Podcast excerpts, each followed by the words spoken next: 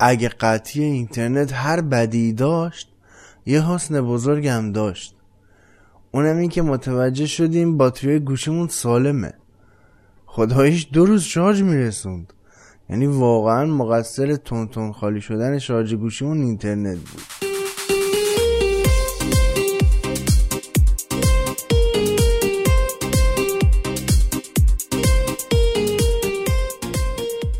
آقایون خانم آقا پسرا دختر خانوما سلام علیکم. احوال شما؟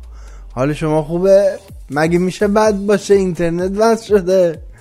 من رضا انصاری فرد با یه صدای نیمچه گرفته با سی و پنجم قسمت از ناخونک در خدمتتون هستم. یه آرزوی بکنم براتون. اون لحظه رو یادتون میاد که اینترنت وصل شد دیگه. چقدر شیرین بود. اون لحظه هزاران بار تقدیم شما باد.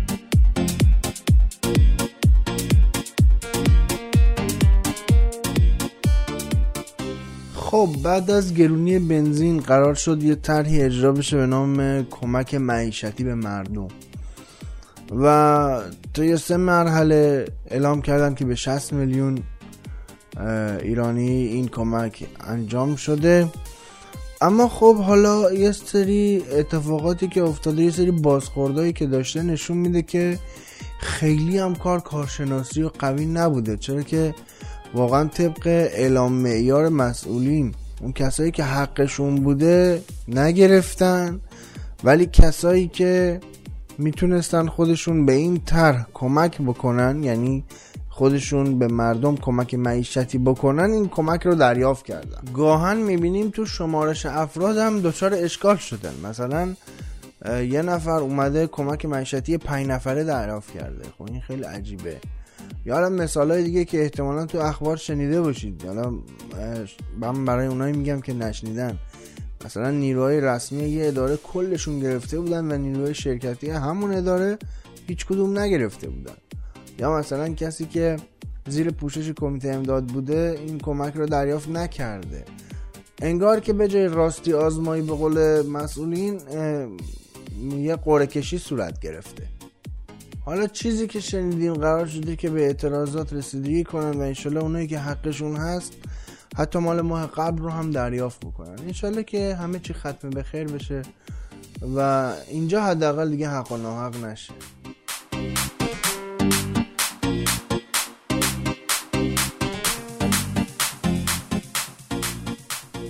یا آنفلانزایی اومده که اینجوری که میگن انگاری داره تو مرگومی رو پراید و سفید می‌کنه.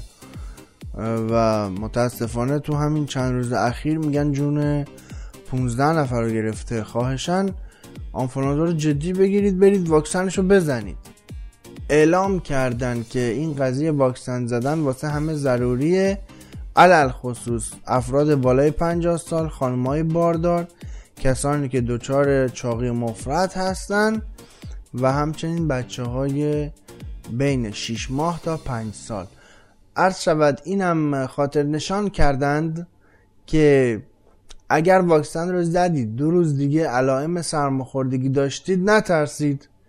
کلا سرماخوردگی با آنفلانزا فرق می‌کنه. داستانشون یه چیز دیگه است. با هم دیگه. متفاوتن. نترسید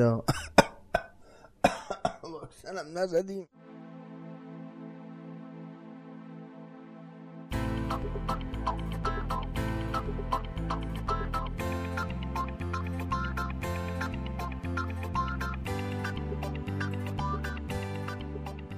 آرش مقدم هوادار 13 ساله تیم پارس جنوبی جمع اومده یه کاری کرده کارستون.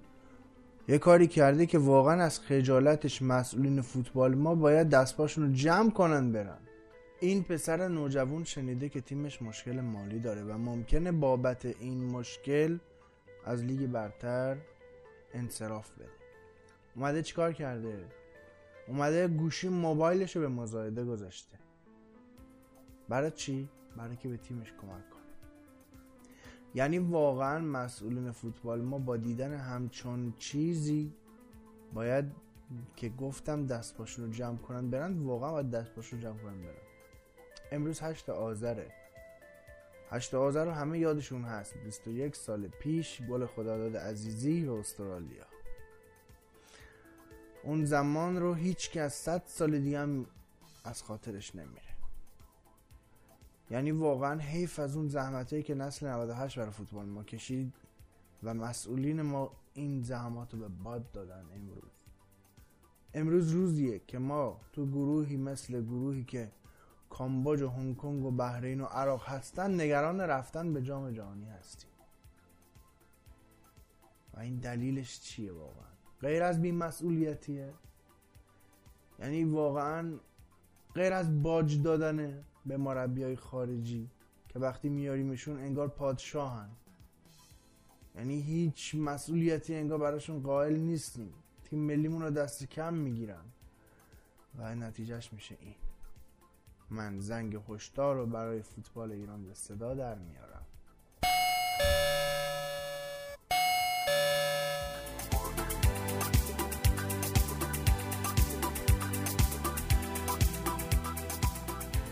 ناخونک رو به دوستانتون معرفی بکنید و این برنامه رو در کانال تلگرام به آدرس at sign ناخونک N A K H O N A K و یا حتی به صورت فارسی در تلگرام جستجو بکنید و همچنین می‌تونید ناخونک رو در اپلیکیشن شنوتو و اپلیکیشن Castbox search بکنید به صورت فارسی و این برنامه رو دنبال بکنید.